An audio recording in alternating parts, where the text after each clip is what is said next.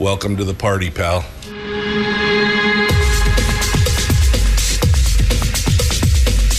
The, the Michael Dukes Show. The greed and the entitlement is astounding to me.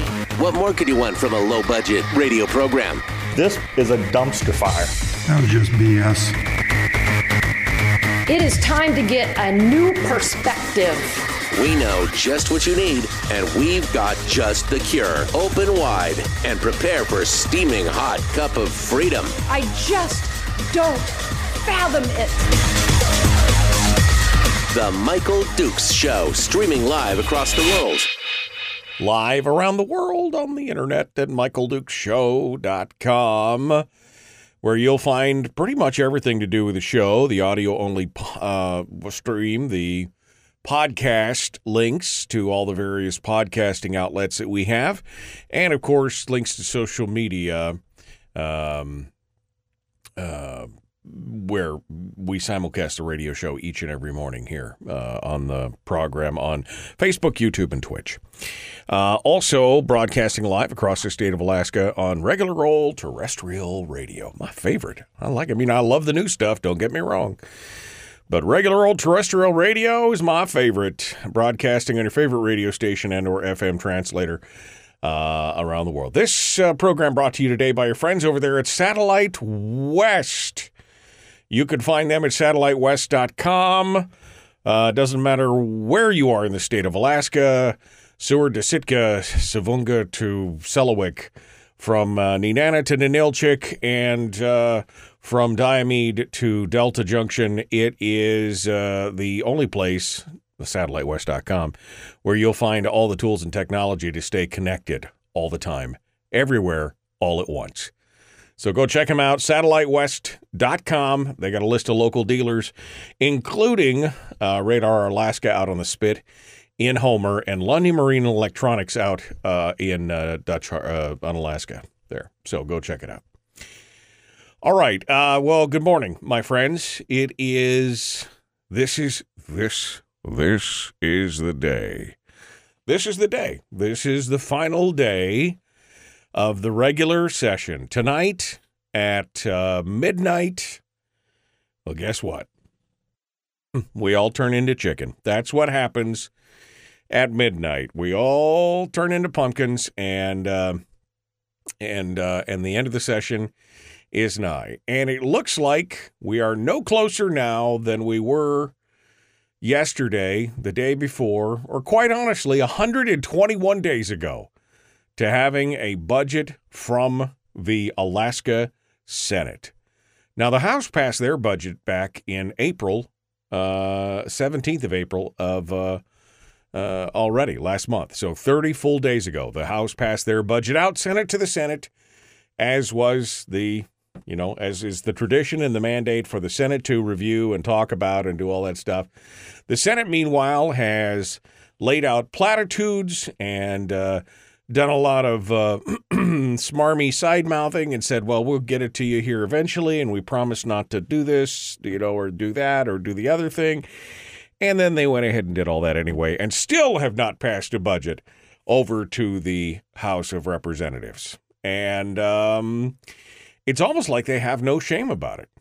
They, just, I mean, they literally seem to have no shame about what's going on. Um, and it looks like they're not going to, uh, they're probably not going to budge on this. And surprisingly, again, as I said yesterday, many of the news media outlets have not been covering uh, have not been covering it up as much as I'll be honest as I expected them to. Uh, again, Iris Samuels over at the uh, Alaska or the Anchorage Daily News has a piece out from last night. Excuse me, from last night that pretty much lays it out uh, that this whole thing uh, if we are coming up against, uh, you know, any kind of uh, budgetary crisis, that this whole thing is being laid at the feet of the uh, Senate, and that they are not ashamed of this at all. Um, and I think that that is uh, pretty interesting. Sean Maguire also has a piece in here talking about the legislative pay raises, which were failed to that was failed to be blocked. It has to be the the pay raises were one of those automatic things that have to take effect, which is just a this is just such a cowardly thing. Laws that have to take effect unless they vote against them. Unless a bill is brought up and voted on, they automatically take effect because nobody nobody wants to be on the hook as say as uh, you know being in favor. They don't want to have to vote them in because that would put them on record as saying yes, we need a pay raise. And so they so this is like the one piece of legislation in state history where basically a commission proposes it and it automatically becomes law after 30 days unless the legislature opposes it themselves which um, it's just such a cowardly way to do things. I mean, it it really is just so frustrating. But uh, so here you got legislators now who can't even do their job well properly, and I'm talking about those in Senate leadership right now, can't even do their job properly, but are more than happy to take a 67% pay increase. Just let that sink in for a minute. 67% pay increase uh, from 50,000 to $84,000 a year. And then they quote Gary Stevens in the article as saying, Well, I think it's a fair salary. We're dealing with billions of dollars, and I think we want to attract people.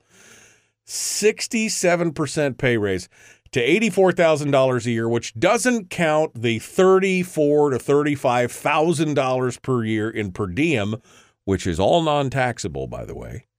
So they get another $34,000 a year tax free if, you know, that and this is the state of our legislature.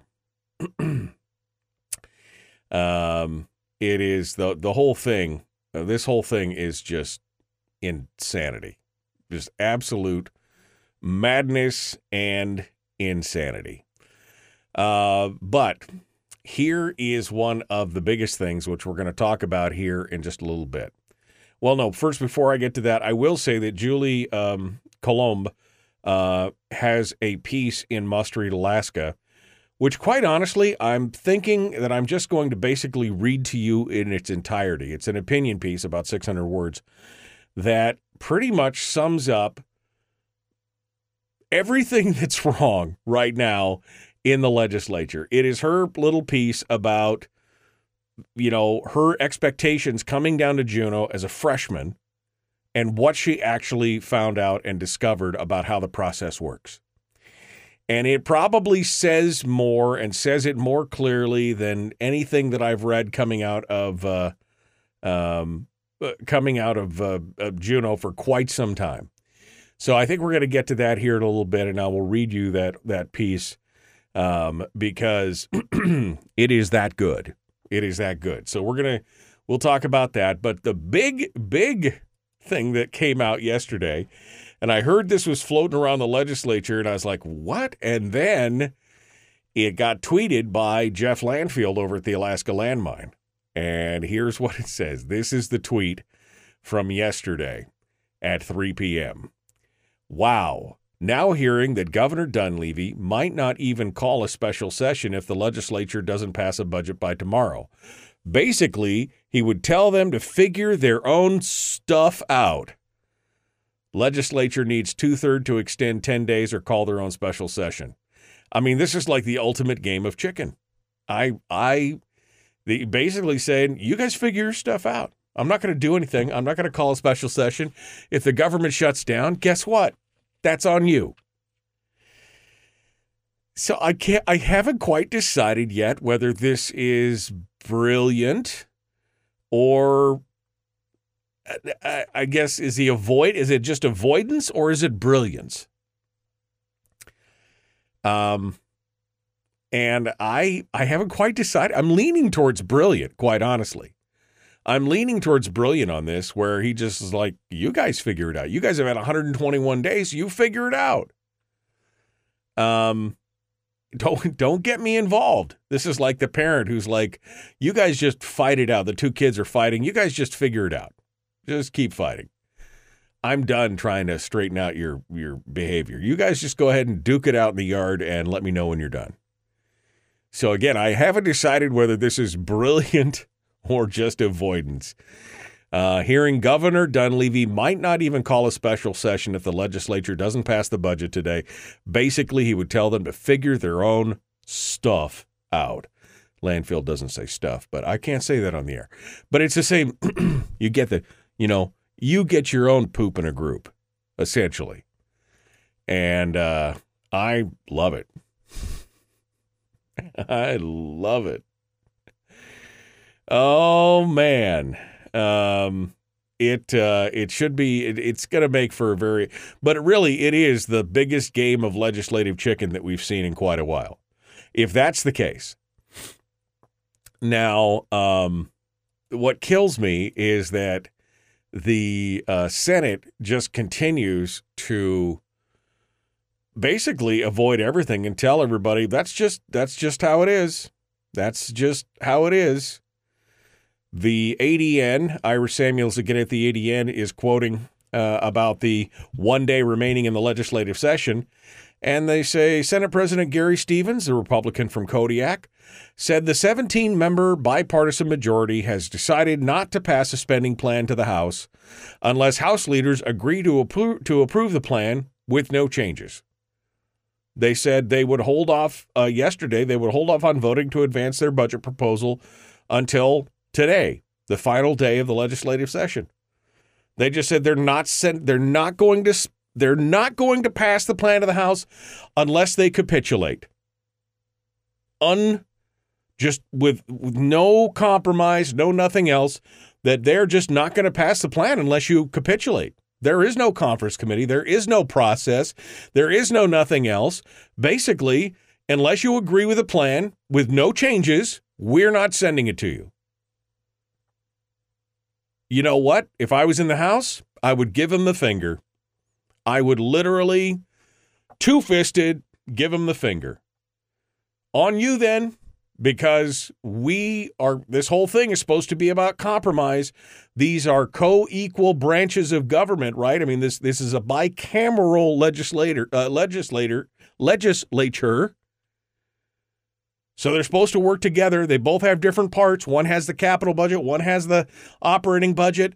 They've got it all done there. I mean, they're supposed to work together. They're supposed to be compromised. They're supposed to be a conference committee. All those things are done, but these kids are like bullies, and they basically said, "We're just going to hold on to this until you agree with us, and then if you don't, then you know it'll be your fault." No, it won't be the House's fault it will be the Senate's fault because they have refused to work within the rules that have been laid out by the legislature. And you can't spin it any other way. Gary Stevens has said the Senate majority has decided to not pass a spending plan to the House unless House leaders agree to approve the plan with no changes. That's not compromise. That's bullying.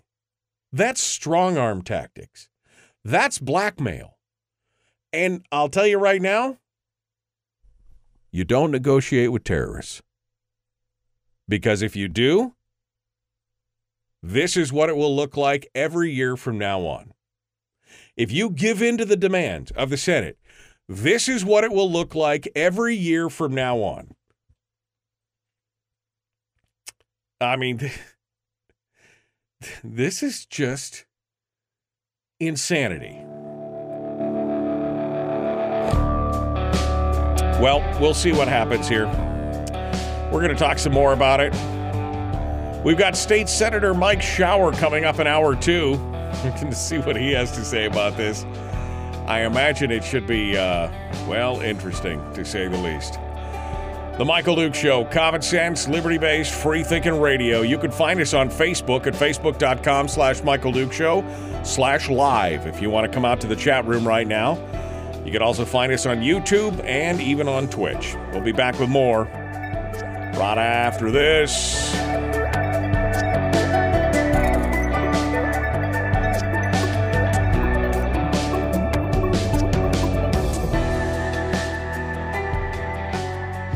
If you missed the show, you can listen to it on your time with Dukes on Demand. Oh, and it's free. Like America used to be. Streaming live every weekday morning on Facebook Live and MichaelDukesShow.com.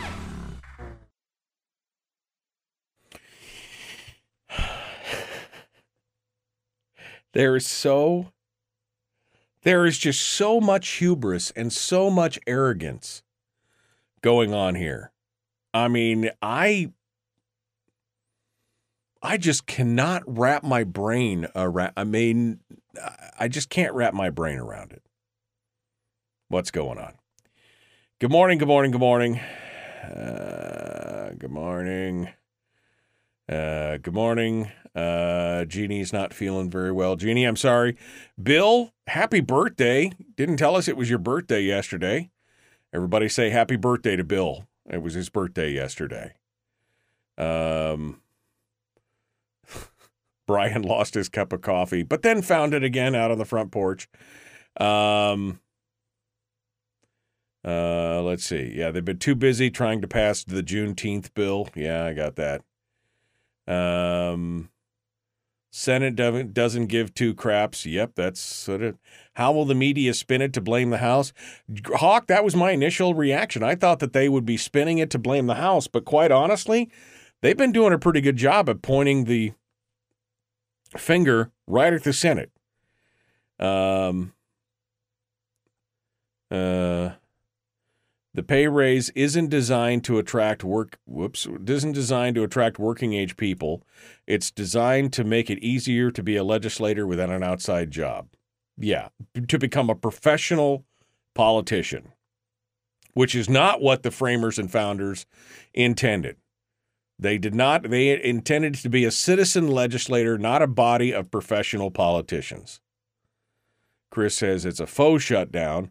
I mean, I don't know if it's a faux shutdown or not, but shut it down. I don't care. That again doesn't go ahead. Mm-hmm. Um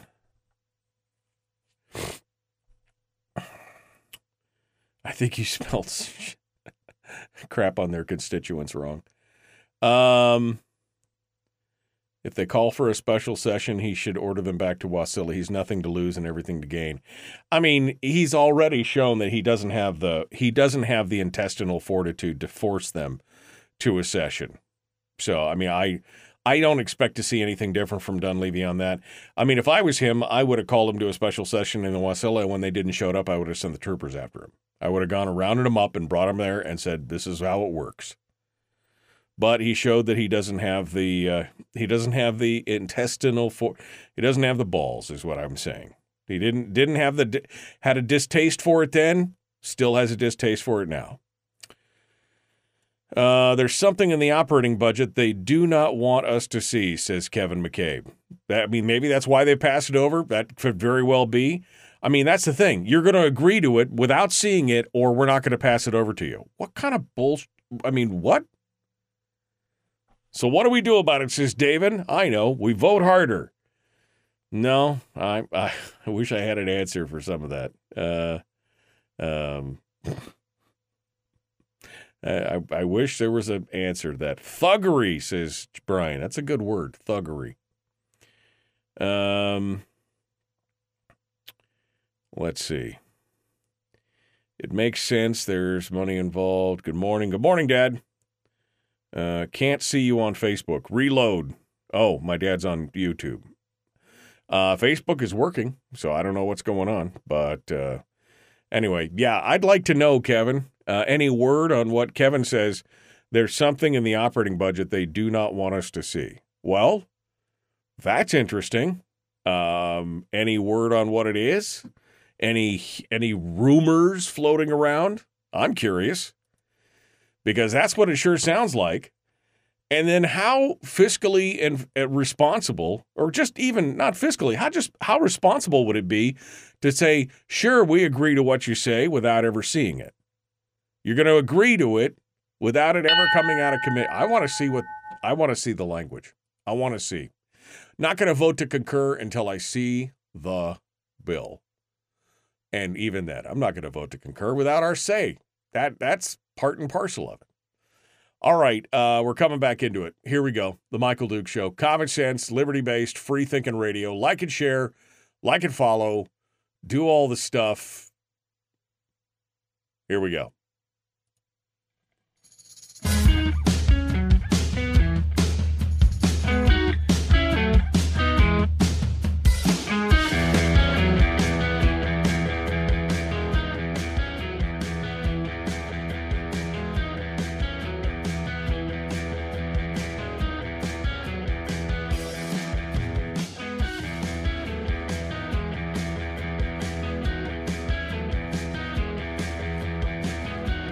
Okay, welcome back to the program.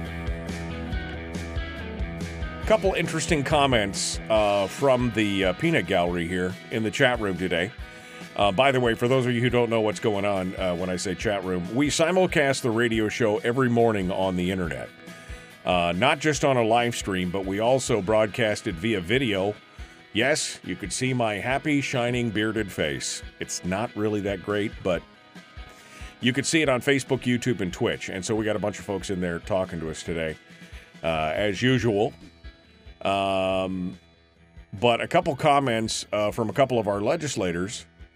First and foremost, uh, Senator Rob Myers uh, in the chat room on YouTube says, uh, in regards to the pay raise, he says the pay raise isn't designed to attract working age people because that's what you hear a lot of. Well, you know, a lot of these people, they just couldn't afford to uh, be here. The younger, we need some younger input and we need, uh, but that's not necessarily true. In Rob Myers' opinion, the pay raise isn't designed to attract working age people. It's designed to make it easier to be a legislator without an outside job. In other words, a professional politician. Well, I suppose if you're making a hundred and uh, whatever, one hundred and twenty thousand dollars a year as a legislator, working five months out of the year, four or five months, maybe if you get a special session, or then yeah, that's pretty good money if you can get it. Pretty good money if you can get it. But that was not the intent of the framers of the the U.S. Constitution, let alone the framers of the state Constitution. They were looking for citizen legislators. So that was the first interesting comment. Then we got discussing, of course, uh, you know what's going on and the fact that the the Senate is not going to send the budget to the House, not going to transmit it to the House unless the House agrees and capitulates completely and agrees with it. Representative Kevin McCabe from the House Majority said there is something in the operating budget they do not want us to see. Now, I'm assuming that if they're looking for a concurrence vote, they must have some language out there floating around for people to review. Because if they're just basically saying, we're not going to show you until you agree to everything, that. I mean, what? But it is interesting. What is hidden down inside this budget that they don't want folks to see? What is the thing that's going on inside the budget? I want to know. You know, Kevin goes on to say they just seem so intent on not going to conference committee. I mean, yeah. I mean, that's the thing. How do you just hold your nose in the air and walk down the aisle and say, hmm, we don't deal with the peasants unless they agree with us at every level? Mm. I mean, how do you, how do you even, what? So again, this tweet that just came out, uh, and uh, and that uh, came out from Jeff Landfield. This this could this could add an interesting wrinkle to this whole thing. And for those of you just joining us, I was talking about this earlier. This is setting up what I'm calling the biggest game of chicken that this state has ever seen. That the rumor has been, and I heard it early yesterday from somebody and said, well, that would be interesting, but I, you know, I don't know if I put much credence in it. And then Landfield tweeted about it. So apparently he heard the same thing from somebody or the same people or different people. Where he said he was now hearing that the governor might not even call a special session if the legislature doesn't pass the budget today. That basically he's telling them to figure out their own crap out. You guys figure it out. And I, again, I'm a, maybe it's avoidance on the governor's part. Maybe I'm reading too much into this. Maybe he just wants to be part avoid of that part of that train wreck, or maybe it's just the like I said, the biggest game of chicken that you're just like you guys, you guys duke it out. Here's the the the the good news of this is it doesn't appear that the news media is capitulating uh, with the Senate in trying to blame somebody else. The news media has actually been pointing out very clearly that the House did their job, they transmitted their budget, that the Senate has held everything, and they've been quoting all these let them eat cake quotes from the Senate leadership, basically saying it's our way or the highway. And when the government shutdown is going to be looming and occurring, um, it looks like they're going to be the ones that are going to be on the hook for it. The Senate will be. Now, does that matter?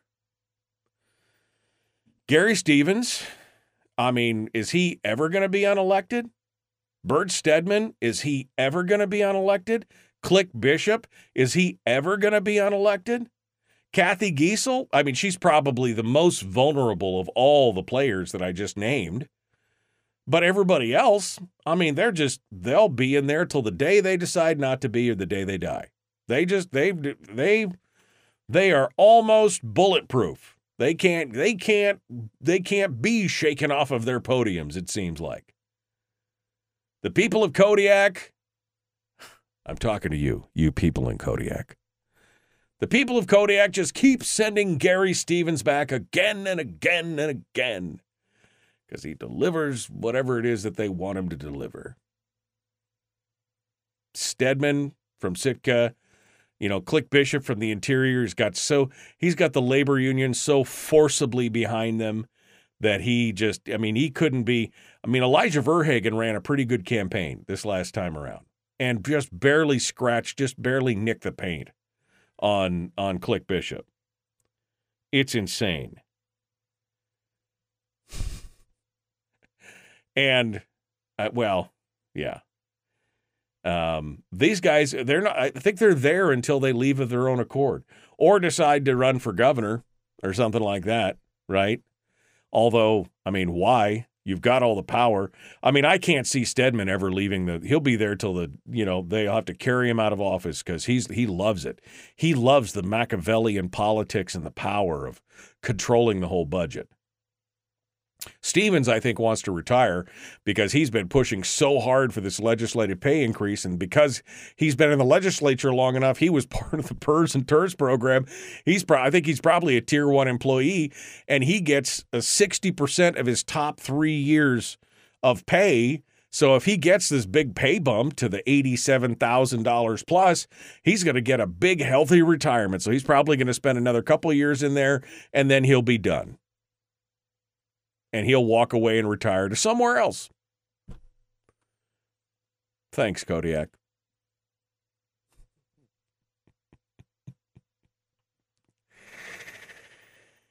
oh, man. But this idea that somehow the governor's not going to call a special session is um, is interesting. That is very, very interesting. Um, everybody needs to take two minutes, says Brian, and send their representative an email encouraging them to stand against this thuggery. And that's really what it is, folks. It is it is arm twisting, it's extortion. I mean, to basically stand there in the public square and say, you know, traditionally you give me one half of the budget, I give you one half of the budget, and then we sit down and we work it out amongst ourselves, you know, where the compromises are. But instead, this year, you give your half of the budget, and they look at you and say, We're not giving you our half until you agree to it, no matter what. Huh? What? What? It's, it's, it's it's just it's crazy. And they've gotten away with it because they've gotten away with it in the past. And like I said, this is why and I'm using the analogy of the United States, the United States does not, to the best of the public's knowledge, negotiate with terrorists. Why?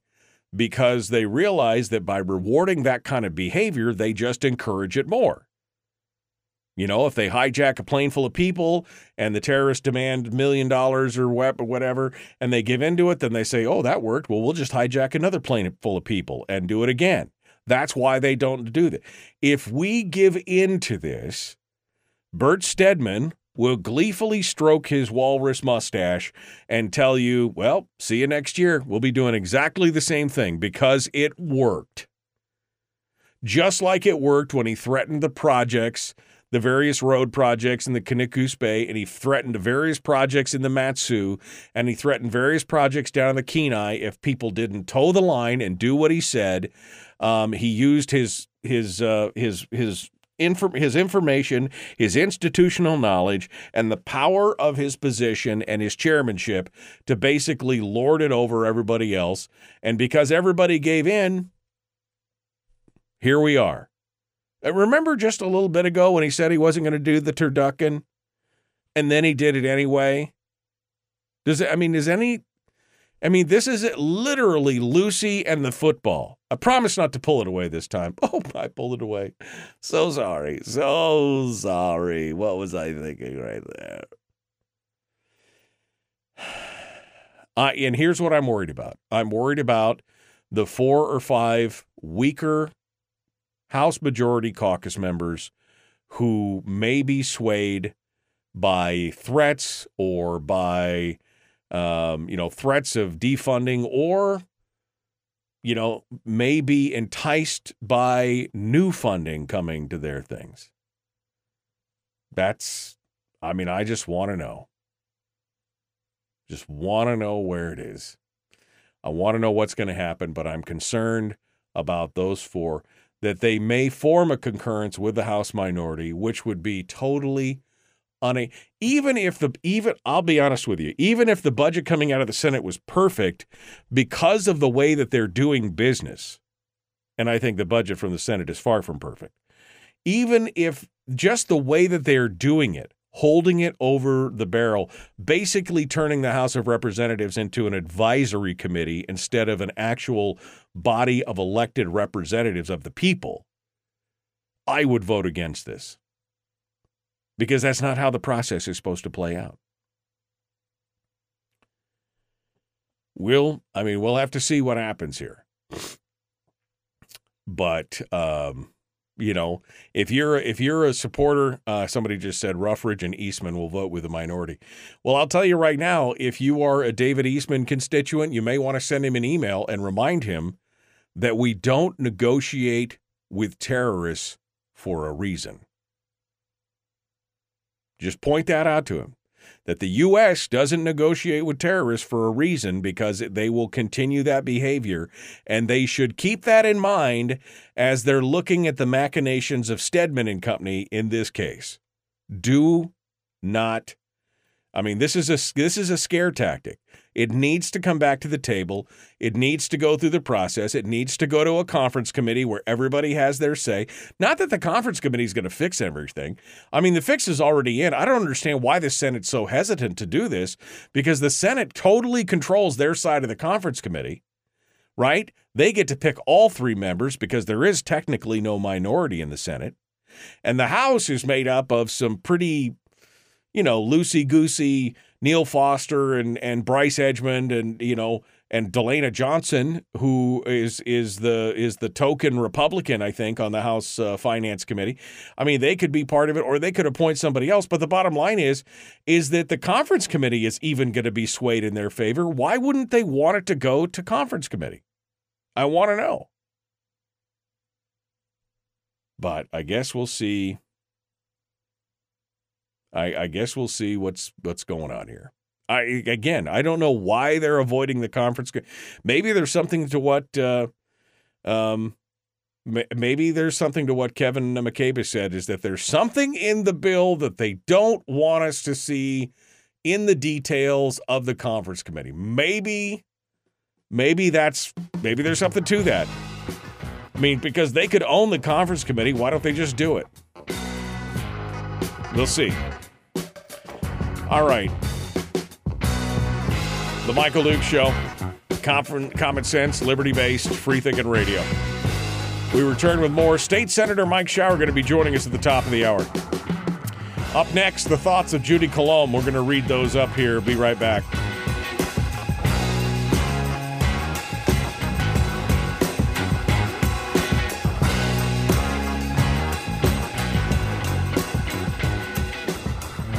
We're broadcasting live through a series of tubes. allowing all of these uh, entities to provide streaming stuff uh, going on on the, on the, the internet. Well, it's kind of hard to explain. Sorry.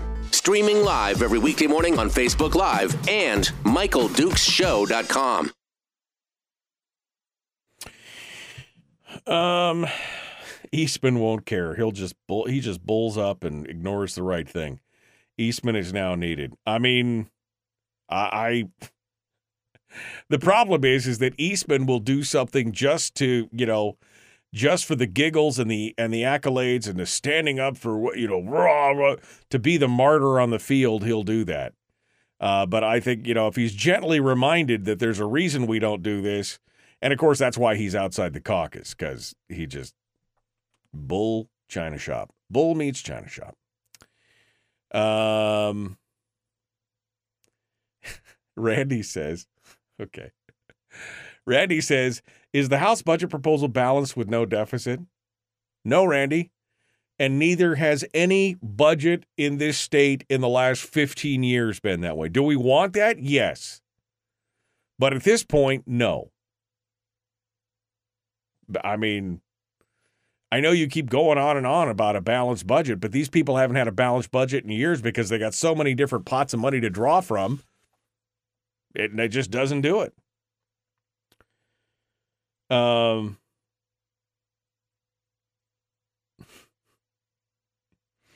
oh, shouldn't the Shadow Eastman spokesperson chime in here? Says Brian. I don't.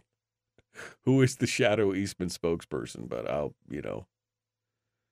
Uh, the three uh let's three S's need to go away. That would be Stevens, Stedman, and Stutes. Those are the I think those are the three that Greg is talking about, but I don't quote me on that. Bill said we should fact check my statement. I don't remember which statement that was, Bill, because that was uh, 10 minutes ago, so you'll have to remind me. I'm going back up. Um, The Senate is trying to make the House an illegal binding caucus, also. I mean, they are trying to force that kind of thing in their thing. Uh, Dan says they can't even do their job but want a pay raise for 120 days of hide the monkey. Alaskans deserve better. Uh, it's all about power and control. Yep. Uh, I would agree with that. It's all about power.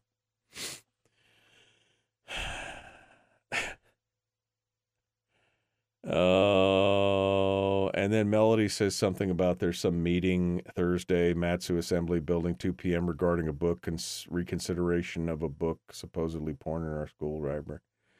Okay, 2 p.m. Mat-Su. Um,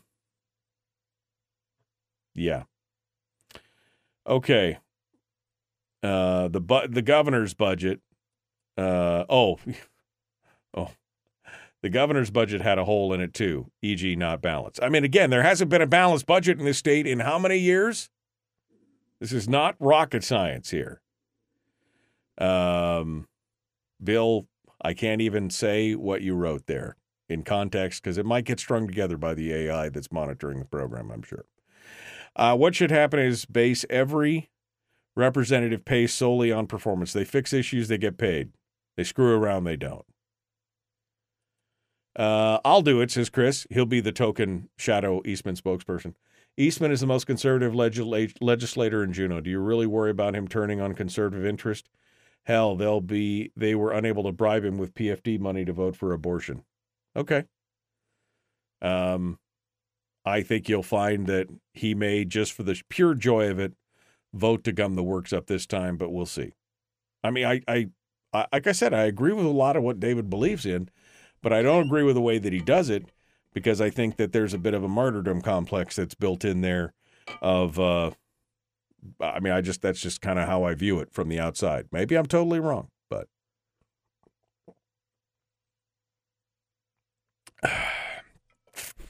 Randy, I'm not even going to engage with you today because I'm going to get pissed off if I do because you, you just you can you fail to grasp certain concepts. Yes, you're right. The Senate proposed a budget that does not have a deficit for now.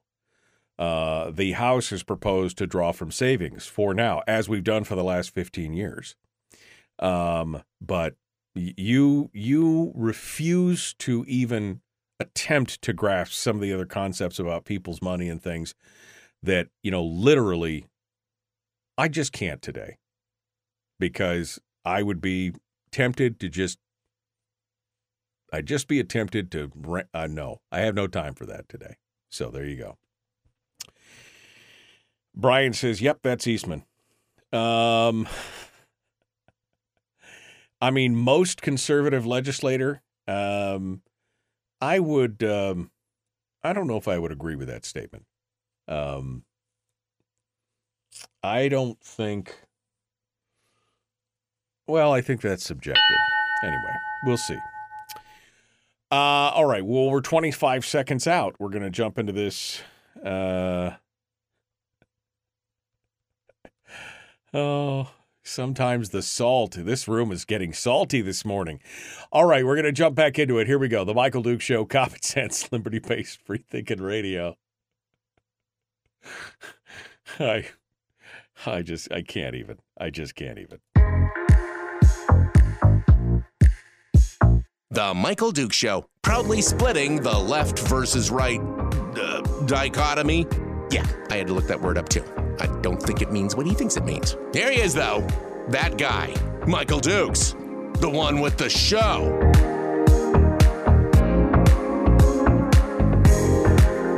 No, I, I, promise I know what the word dichotomy means. It's like a it's a medical procedure, right? It's a it's what it's I had a dichotomy or a lobotomy. I can't remember which one it is, but it's it, you know. Welcome back to the program, The Michael Duke Show, Common Sense Radio hour two of the uh, of the, or hour one of the big radio broadcast.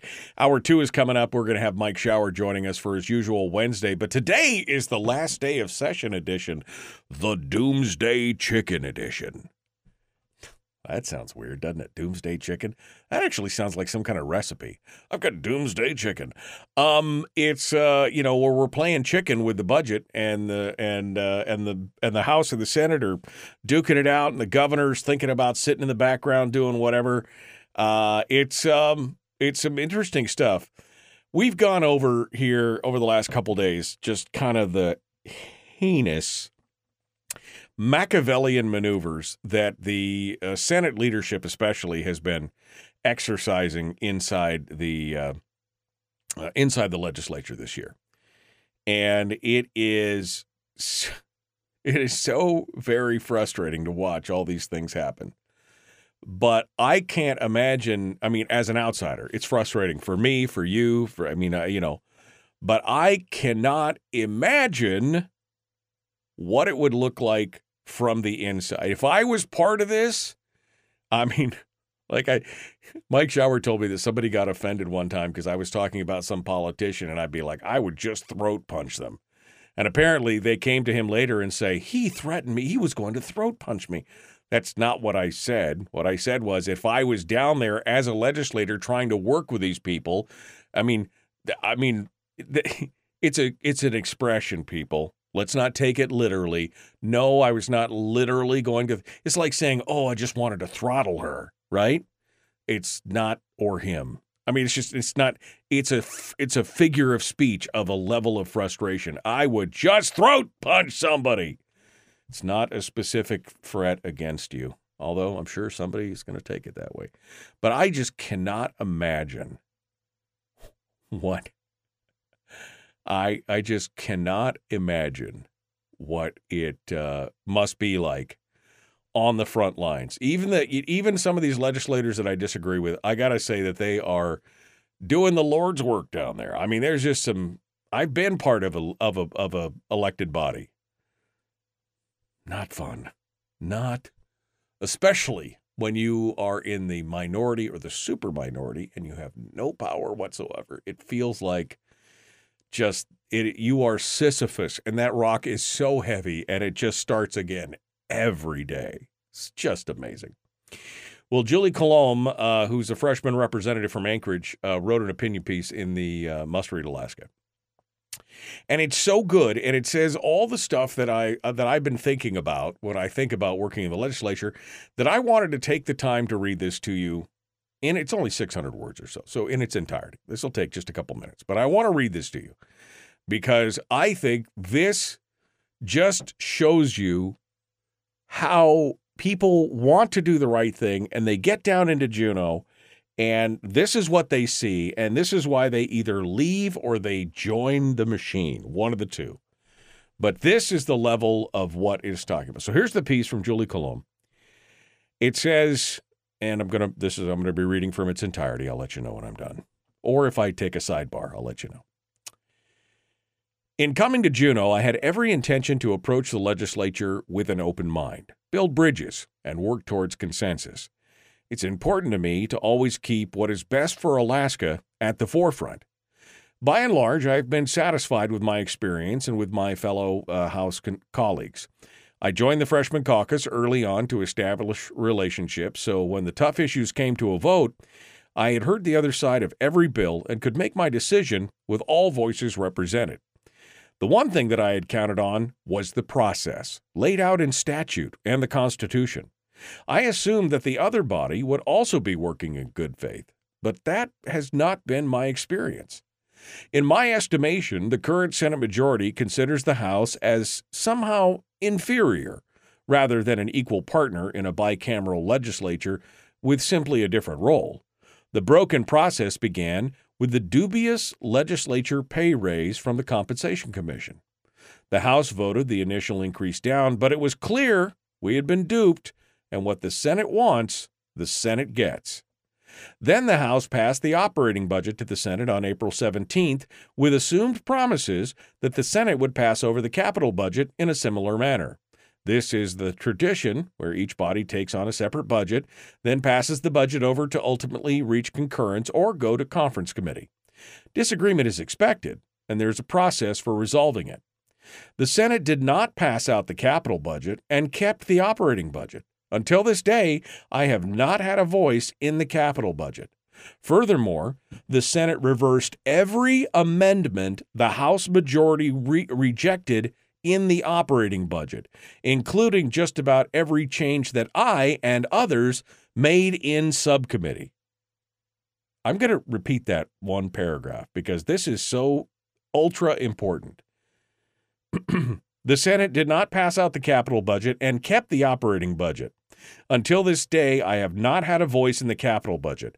Furthermore, the Senate reversed every amendment the House majority rejected in the operating budget, including just about every change that I and others made in subcommittee. The looming special session lays at the feet of the Senate. They have little regard for the people's House and have made every effort to insult the House majority. When the Senate presented a significant PFD bill, SB 107, to the House Ways and Means Committee, it felt as though the Senate it felt as though the Senate couldn't be bothered to show up and make the case for 7525. No bill sponsor came to introduce the bill, their reasoning behind it, or to show any amount of thanks for hearing the bill. They seem to have no connection to how it affects their constituents. Career politicians believe there is no threat of not being reelected. The Senate leadership have been publicly and privately disingenuous about their approach with both budgets, even going so far as dictating how much the House can spend on capital and then not giving it to us because our projects had to be statewide and listed for their approval. What is the result of all this dismissive and disrespectful behavior? Disenfranchising the people of my district and every House district. Not, not only are they ignoring the majority, but they also have no regard for the House minority either. They have broken the process so that 40 representatives have little to no say in either budget. I have spent many hours analyzing and amending the budget, but now I see that the four months I have spent here, away from my family, was not necessary. I'm all right with compromising and taking my losses if I get a seat at the table in return. In final insult to injury, the Senate added $40 million into their budget for a government shutdown. Before we even get either budget, they are budgeting for a government shutdown. The Senate actions have had no spirit of compromise and no respect for the process nor constituents. It's difficult for those outside of Juneau to really see, but the House has made every effort to negotiate and to get the budget back to no avail. There is no negotiating going on here, only mandates. This is not how the process was designed to work at the state or national level. Misplaced arrogance based on hubris within the Senate is no way to legislate with respect for the constituency. If this is what the future holds, then there is little hope for responsible stewardship of fiscal resources in the execution of the people's business. I, for one, will do all in my power to thwart such bureaucratic tyranny. Boom. Mic drop. That pretty much just lines out the whole thing. I mean, it's, yeah, it is a hot, hot, hot, hot mess. And I'm glad I'm not the one that's having to deal with it. That's all I'm saying right now. Okay, we are coming up on the break. Uh, Senator Mike Shower is going to be going to be joining us. I just read, I just, one of my sources in Juneau just dropped me a message, apparently listening to the show this morning, said, rumor is, is that Click Bishop is going to leave the Senate next year and run for governor in 2026. Good luck with that. Good luck with that. Him and Peter Micciche, they'll be duking it out, I'm sure. All right, we got to go. Uh, the Michael Duke Show, common sense, liberty based, free thinking radio. Mike Shower coming up next.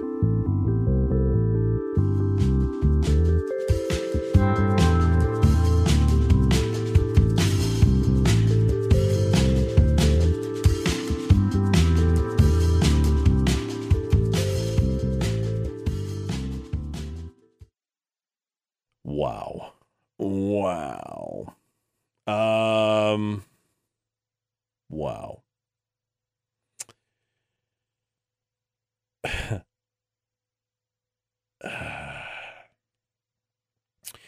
Even if the Senate sent it over today, it still needs to sit on our desk for 24 hours. We have to be able to peruse it.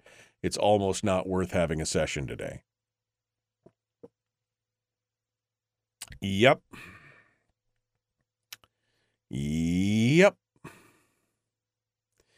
The fact that you need to explain that you're figuratively speaking, when I said I was going to throat punch somebody or I wanted to throttle somebody, that it's an expression of agitation and not an actual physical threat.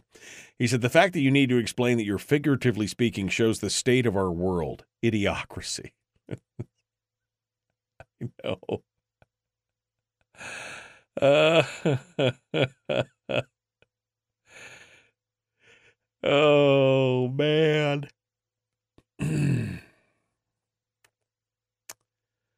um you can't please all the people all the time. Mike is one of the few radio talk show hosts that's not under Dunleavy's desk, says Robert. I don't know exactly what that means, but uh, interesting. Um, that is a good read. Yeah, you should almost. Oh, let me. Uh, yeah, you could feel her frustration coming through. I mean, she keeps it tightly reined in, but she, it is a, I mean, and it lays out all the things that they've done specifically wrong. I mean, just all the things that the Senate is doing specifically. I mean, stripping out and reversing every amendment that the House, even the ones that were in done in subcommittee. I mean, right? That's always the argument about the binding caucus. Well, you'll get your say in subcommittee except for, of course, if the other body just strips everything out. Yeah, I mean it's uh, it's it's crazy, just absolutely crazy. Uh, all right. Mm, I think I'm all caught up with the. Um, um, I think I'm all caught up with the um, uh, thing. Um, Hawk says he doesn't think Peter Micciche wants a job. He thinks he enjoys being home with his family and every night as mayor. And it may be. I would. I mean, I agree. Who wants to spend all their time in Juneau doing that? Uh, by the way, I got a I got a text from Peter Micciche. He wants to come on the program and uh, talk about Peninsula stuff, which we'll do probably next week. Because I I I I don't have time to. I didn't have time this week with everything that's going on to get in on that. All right. Um. Oh, I didn't get a chance to talk about. So everybody did it was did everybody on board here? Did you guys all lose power yesterday? Did you guys all were you part of the big power outage, the statewide power outage? People from Homer to Fairbanks lost power. Um I, I have to laugh because my wife sends me a text message. I'm in Anchorage at the radio stations there working at my desk, and all the power goes out. Um, and uh, all the power goes out, and and I'm like, oh, that's not good. And then I immediately get a text from my wife that says the power's out. Did you not pay the power bill? I mean, it's a running joke between us. I pay the power bill.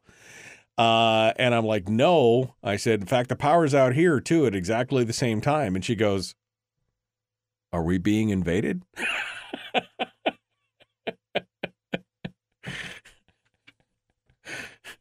I mean, she apparently has been watching way too many movies with me about EMP attacks and everything else and the one second after and, and all that jazz. Um, so uh, it, it, it, I'll be honest with you. When I discovered that the power had gone out consecutively in in uh, Anchorage, Wasilla, Homer, and Fairbanks, I thought, well, that's very, that's very, that's an interesting, that's an interesting coincidence, right? I mean, that's kind of a weird, uh, uh, that's kind of a weird thing to uh, uh, be all about. So, uh, anyway, yeah, it was uh, the extension cord between Homer Electric and Fairbanks came unplugged. Yeah, that that could be it. They need to get a uh, they need to get a better cord. They need to get a better cord, that's for sure. All right, well, Mike Shower is going to be calling in today uh, because he's got some kind of internet connectivity issue going on. I don't know exactly what's happening, but we'll see that. We'll figure it out. Okay. Um, let me do this here. Uh, I got to do a couple things. Uh, no. Sorry. Uh, I can't type and talk at the same time. Um, uh, state Senate. Uh huh. Yep. Okay. Got it right there. Yep. Got it right there. That all works. Uh, that all works. I got that going on over here. He makes it so difficult. I'm just trying to. Right there. Right there. That's the one I want. Okay. I got it. Uh, all right. So, um, there's been outages around Alaska, some cyber issues, perhaps. Uh, all right. Well, let's go. We're going to get, I don't know why he waits the last minute every time, but he puts me in a panic. We got to go. What the number? The number you're texting me on. You're killing me. All right. I got it. We're calling him right now. All right, here we go. Uh what number do we call in on? The one you're talking to me on. Uh This one? Yeah, that one right there. Uh you ready to go? Um I hope so. Yeah, of course. Uh, of course. He's so Jesus, you are so enthusiastic this morning. Four months. Michael, Uh, four months. All right. So, whatever. Yeah. Hold the line. that that set it off.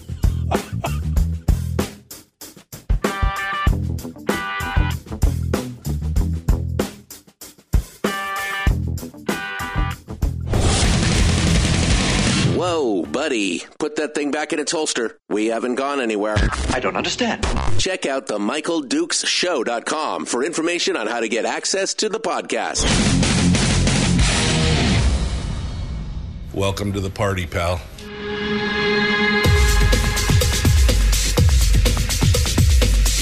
The, the Michael Dukes Show. The greed and the entitlement is astounding to me. What more could you want from a low budget radio program? This is a dumpster fire. That was just BS. It is time to get a new perspective. We know just what you need, and we've got just the cure. Open wide and prepare for a steaming hot cup of freedom. I just don't fathom it. The Michael Dukes Show, streaming live across the world. Live around the world on the internet at michaeldukeshow.com and across the state of Alaska on this, your favorite radio station and or FM translator. Welcome to it, the Michael Dukes Show. Hi, how are you? You ready to go? Hour two of the big radio broadcast, and we are jumping right in with both feet.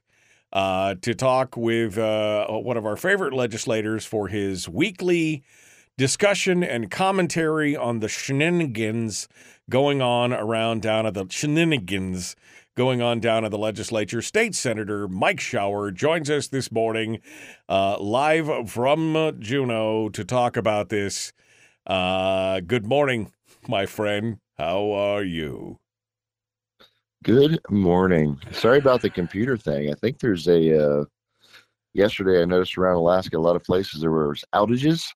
So I don't know if they're having a cable connection issue, uh, some cyber, um, you know, Cyber shenanigans. Speaking of those, Little- something. But uh, even here in Juneau, we were getting the spinny wheel of death trying to connect. Yeah, So uh, another another little D, little, little another little yeah, little DDoS going attack or something right there, doing a little denial service Yeah. attack. Yeah, um, I cells don't know. working fine, but there's computer connection stuff. So well, I be- don't know between what it is. between the electricity going out throughout all of the state yesterday and the internet issues, you some you got to. I mean, I was laughing about it during the break with the listeners because. You know, power went out in Anchorage. My wife texts me 60 seconds later and says, The power went out here at the house. Um, did you forget to pay the electric bill? It was a, it's a running joke with us. And I'm like, No, no, I paid it and the power went out too. And even my wife, who is very sunshine, she is very Poly- Pollyanna, she said, are we being invaded because Anchorage and Wasilla and, and Homer and Fairbanks are all out of power at the same time? Uh, it does get a little concerning sometimes. when you when you that Yeah. when that's the first thing you think of, you're like, ooh, that's not necessarily paranoia, not necessarily a good thing. Yeah, I had a buddy. Uh, he flies for Alaska. He's a good dude, former special ops guy, and uh, he was in Vegas shoot last year, I think, and uh, he fell asleep. You know, just whatever, uh, based on traveling. And he he woke up, and it was kind of dark in his room.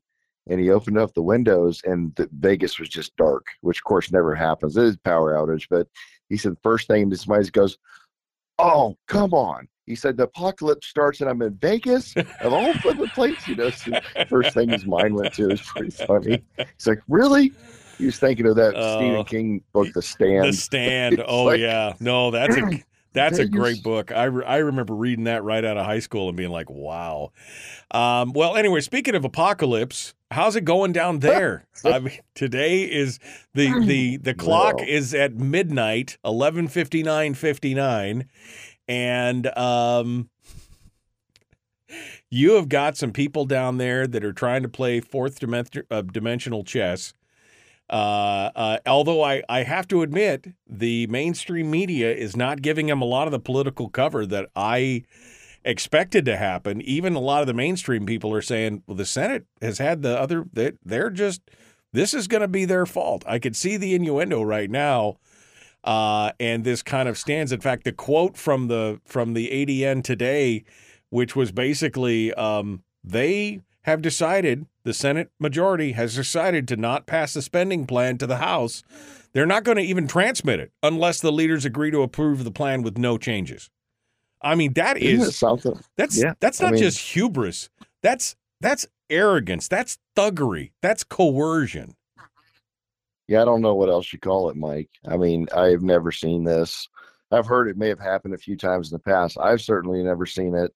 Um, the Senate has literally is strong arming the House, and as opposed to treating the House as an equal body um, with slightly different, you know, setup and roles, how they how they work, but it's bicameral, right? It's, it's two bodies supposed to have equal power, if you will, in their own way, and they're supposed to have equal ability to, you know, create the budget, process it, debate it, you know, do their thing.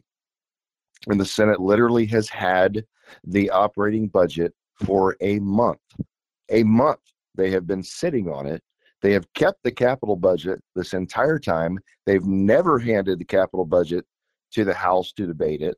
So the capital budget for all the things of projects in everybody's districts for roads and bridges and whatever, they've never given it to the House. I've never seen this before. The Senate majority, don't include the minority because we got no part in this. This ain't our plan. It's only three of us. We got no power in this. The Senate majority, Mike, and Senate finances literally has held this budget hostage. I don't know what else you could say than the words you used. It is being held hostage. It is being held as a weapon against the House. I mean, Mike, the the House, what are they supposed to do? I mean, like I said, even the mainstream media is asking these questions now because how do you give top cover to that? You've never given the budget to the House to work with. Talking to House members, they're like, yeah, you know what the Senate's doing? They're saying, tell us what you want in the capital budget and we'll tell you what you can have. Right, right. that's not a negotiation. No, that's, that's not compromise. No, it's not a negotiation. I mean, this is the same thing that we were talking about with the PFD. You know, one side full statutory, other side no 75 25. Oh, no, full statutory. No 75 25. Okay, we'll meet you in the middle 50 50. Okay, 75 25. That's not how negotiations work. That is not negotiating. That is basically just mandating what's going on. It is strong arming. And but the the reason that they're doing it is because they've gotten away with it in the past and nobody's called them on their poussoir and and this is it. And I'm afraid that they may be able to sway and entice some of the weaker members of the House majority if they get concurrence on this thing. Dude, the whole face of the legislature is going to change in the future because this is what they will do every time. The Senate will basically not produce a budget until the last day unless everybody agrees. Mike, they've always been doing that, but that's been their MO. They don't produce a budget because they know in the end they get all kinds of pressure. They get a couple people to cave and they get what they want. And that's the way they've been working it. They're not stupid. They've been doing this for decades. Now, all of a sudden, though, what's interesting is now they're doing it to a house that's a little more unified and not willing to play their game. And all the trickery they've been using for this you know, you remember we've had Senate Planet co-chairs the last couple of years have been taking, you know, they were holding capital things hostage. They were pulling capital money out of people's districts, especially the Mat-Su, right? Right, right. We just, oh, we're just we're just not going along to get along. Right. So they were pulling projects out, piss people off. One of them happens to be the House Speaker this year, had stuff pulled out of her district. So go figure this time Well, around they're like no we're not it wasn't doing that it wasn't just time. monies, Mike. It wasn't. Here's the thing that gets me, uh, and specifically, yes, I have a dog in this fight because I live on Knik-Goose Bay Road in the Mat-Su. But the, the the the KGB road project had been on the books for years to finally get to the top of the Mhm. list, and it's being thing. It is the most dangerous road. More people. I've lived here eight years. Twelve or thirteen people have died on this road in the eight years that I've lived here. It is the most dangerous road in the state. So he wasn't just playing with monies, he was playing with people's lives. This has been a project that has been planned for the last 10 or 15 years, uh, this expansion project. And he basically said, if you don't do what I say, I'm pulling all the funding for this project. I'm moving the funding to somewhere else. That is playing that's not Yeah, just well- that's not just power. That's playing with people's lives. so what mike so what it's power do what i want Yeah. I have the ultimate power to tell everybody else how to see see that aphrodisiac, Mike. Greatest aphrodisiac throughout history. It's not, you know, sex, it's not money, it's power. Always has been. That is the greatest aphrodisiac is to have power over everybody else and be able to bend the world and other people to to your will. And that's one of the problems with politicians that get this kind of power. The hubris you talked about say it's my way or the highway. You're going to do this or else. I'm going to hold all the cards. And I'll tell you, Mike, it really is fascinating to watch this year, especially being on the outside, because I'm watching a house finally go and coalesce around this and go, you know what? Screw you. we're not going to play the game. So I can tell you right now, this all these tricks in the game Senate Finance been playing, Senate Majority, the leadership. I think next year you're going to see something based on the rumblings I'm hearing is that House is going, you aren't getting the operating budget next year until the Senate hands over the capital budget. You aren't going to get one. They, I think they learned their lesson. Yeah, and I, I actually, it's funny, Mike, because some of them now I've been talking to, like, yeah, I know you told us. I'm like, yeah, I did. I told them back in April, said, don't you dare cross. I said, you hand that operating budget, there goes your leverage. I told people that over a month ago, Mike. I said, if you guys as the House hand them the budget, you gave away their, leg- their your leverage. One way or another, they're going to freaking put pressure on you. And look what they did. They Yeah. are absolutely doing it. We've Well- seen this before. A lot of freshmen that didn't understand the game they're playing with these Right. guys, and guess what? Now they've got no leverage, so they're sitting here in the last minute. And you know what we're giving them by the process? Normally, according to the rules, right? That when we pass the budget or they pass the budget to us, it has to sit for 24 hours. I asked that of somebody yesterday. I said, Well, you know, we got 24 hours. It's got to sit.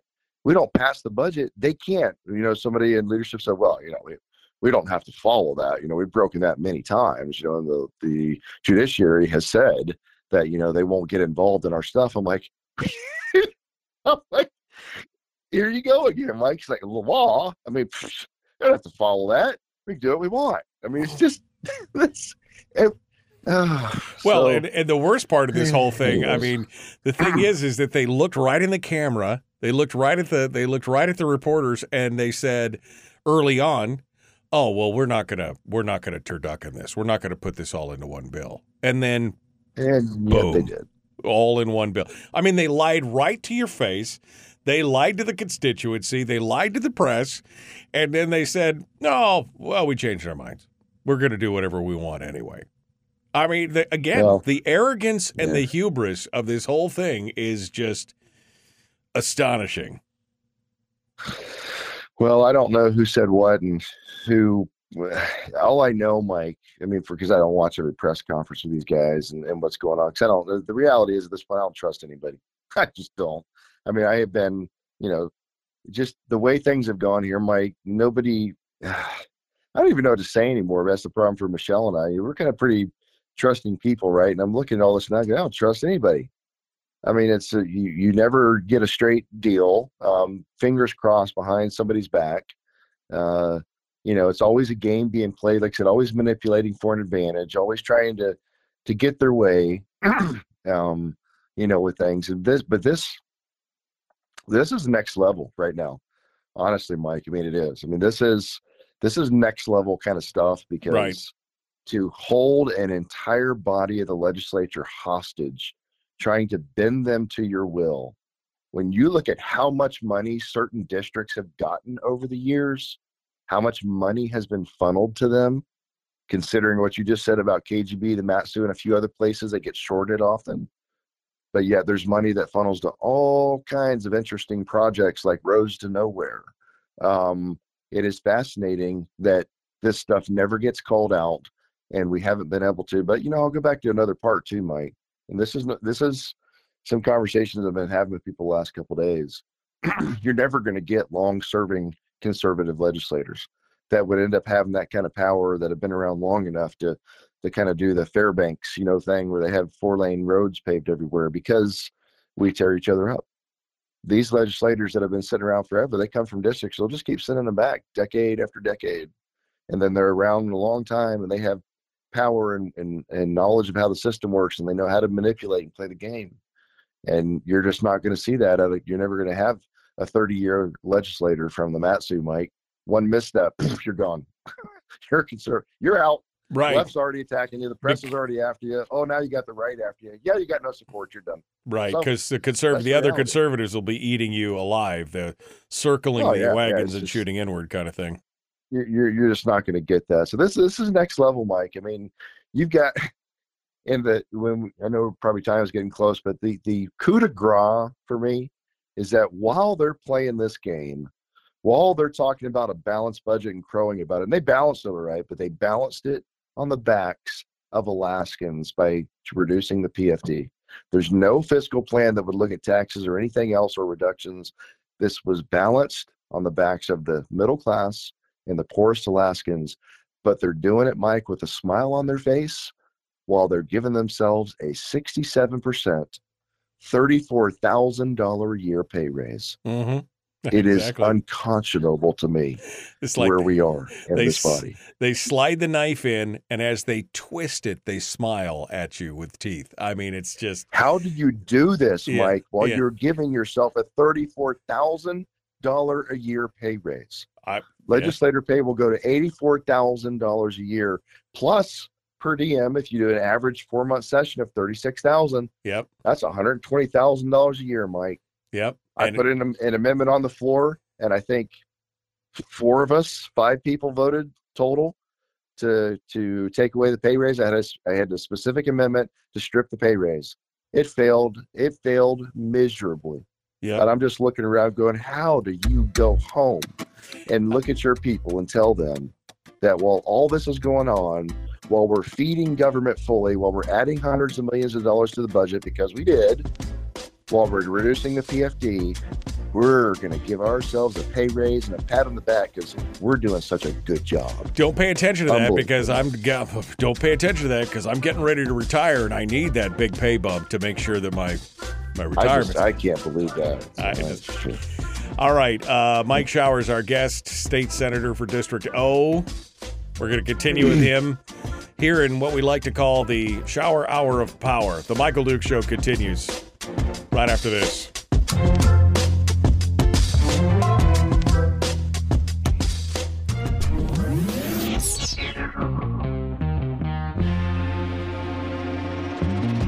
Listened to by more staffers in Juneau than any other show. Because their bosses told them to. And after what they just heard, oh man, they're going to be pissed. You're a bad, bad man.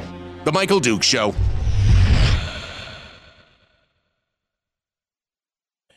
back in the ch- chat room uh back in the back in the whole thing here yes the parks highway is closed today um the daily news and ktu you both talked about this.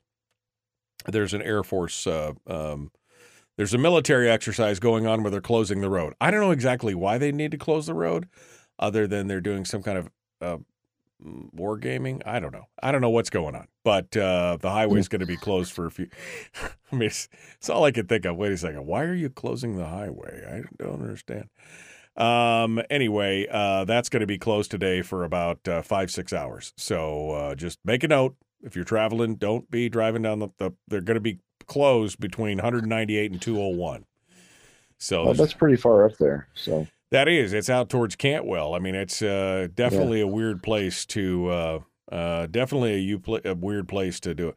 So Chris well, just. so, sometimes they do. Sometimes they do like a simulated crash exercise or search. and- I mean, I'm totally speculating, Mike. I have no idea. I mean, they could sometimes be- they do a. they could be practicing Yeah. landing on the road. I mean, who knows? They could be doing that. They Yeah. could be doing a practice, you know, like a crash scenario where they bring stuff in. Um, I mean, I have no idea. Uh, but like I said, totally speculating. The Northern Edge is a big exercise, a lot of stuff going on. So they could be doing a, an insertion kind of thing, extraction. I mean, I don't know, you know. And then and then people go, well, you know, they turned off the power or stuff. Yet, I mean, they not likely that the military would do that. They usually would announce something because you know now there could be a a darker side that you know some they're doing a quick you know something with things but they don't normally do that mike because that kind of stuff like power outages and all that i mean that can that can affect people's lives. I mean that can cause people you know that can cause accidents and all kinds of bad things. So they don't normally play those kind of games. So i suspect that's probably something different. The highway thing i've seen that before especially up around fairbanks when they're doing like red flags and things they'll they'll cut certain sections off for things that are going on and like i said it's usually just some portion of a like treating it real world but not on the military reservation if you will so right. it's probably right. something like that but you know i don't know We'll who see. knows? We'll see. Uh, it's south of Cantwell, the East West Express parking lot. Uh, I don't know. I don't know where it's at, but it's somewhere. It's somewhere. It's up near Cantwell, somewhere maybe south, maybe north. I think it's south of Cantwell. You're probably right. It's probably that big long stretch of open road with no trees on either side if they're going to try landing. Although that piece of ground is pretty bumpy. I would hate to drop an airplane on that. That would be uh, exciting. Um, okay. Uh, I mean, man, I just all I could see is the conspiracy theorists on that Duke show. Man, they're just crazy. Um, oh, they're gonna get somebody. Somebody Gary said uh, they're gonna be landing C uh, uh, C one forty sixes on on the highway. That's what they're doing.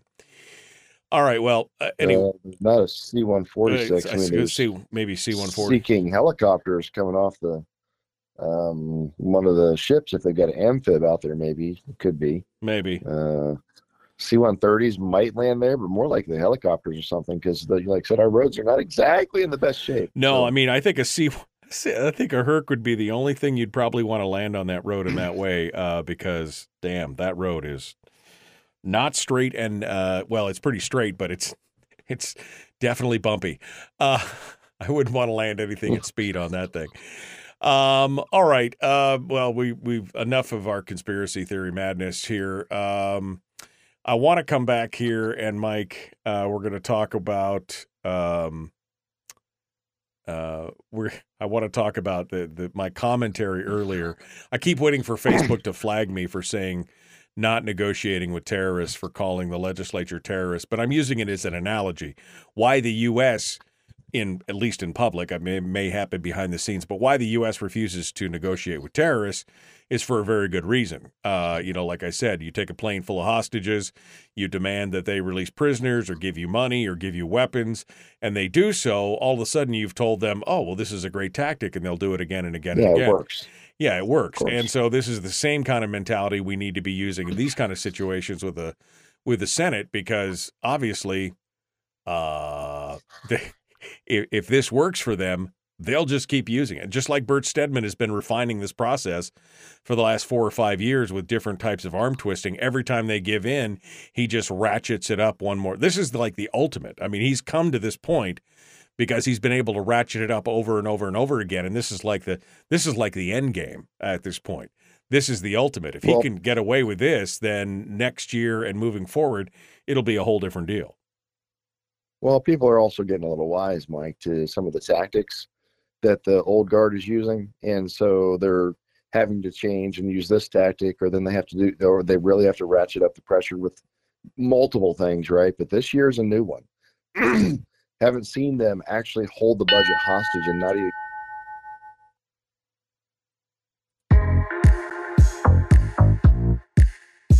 The Michael Duke Show. Not your daddy. Wait, sorry. Not your daddy? Ooh, not your daddy's talk radio. Huh, Whew. I was scared for a second. Thought we were going down. Here's Michael Dukes and the show.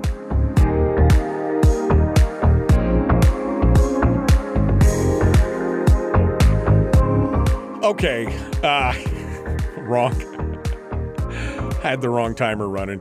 Uh hey it's the michael duke show. We're back. We were back but now we're really back. Uh i was just talking with state senator mike shower about my analogy that i used previously uh which had to have uh uh oh i said shower not showers my bad man. My bad.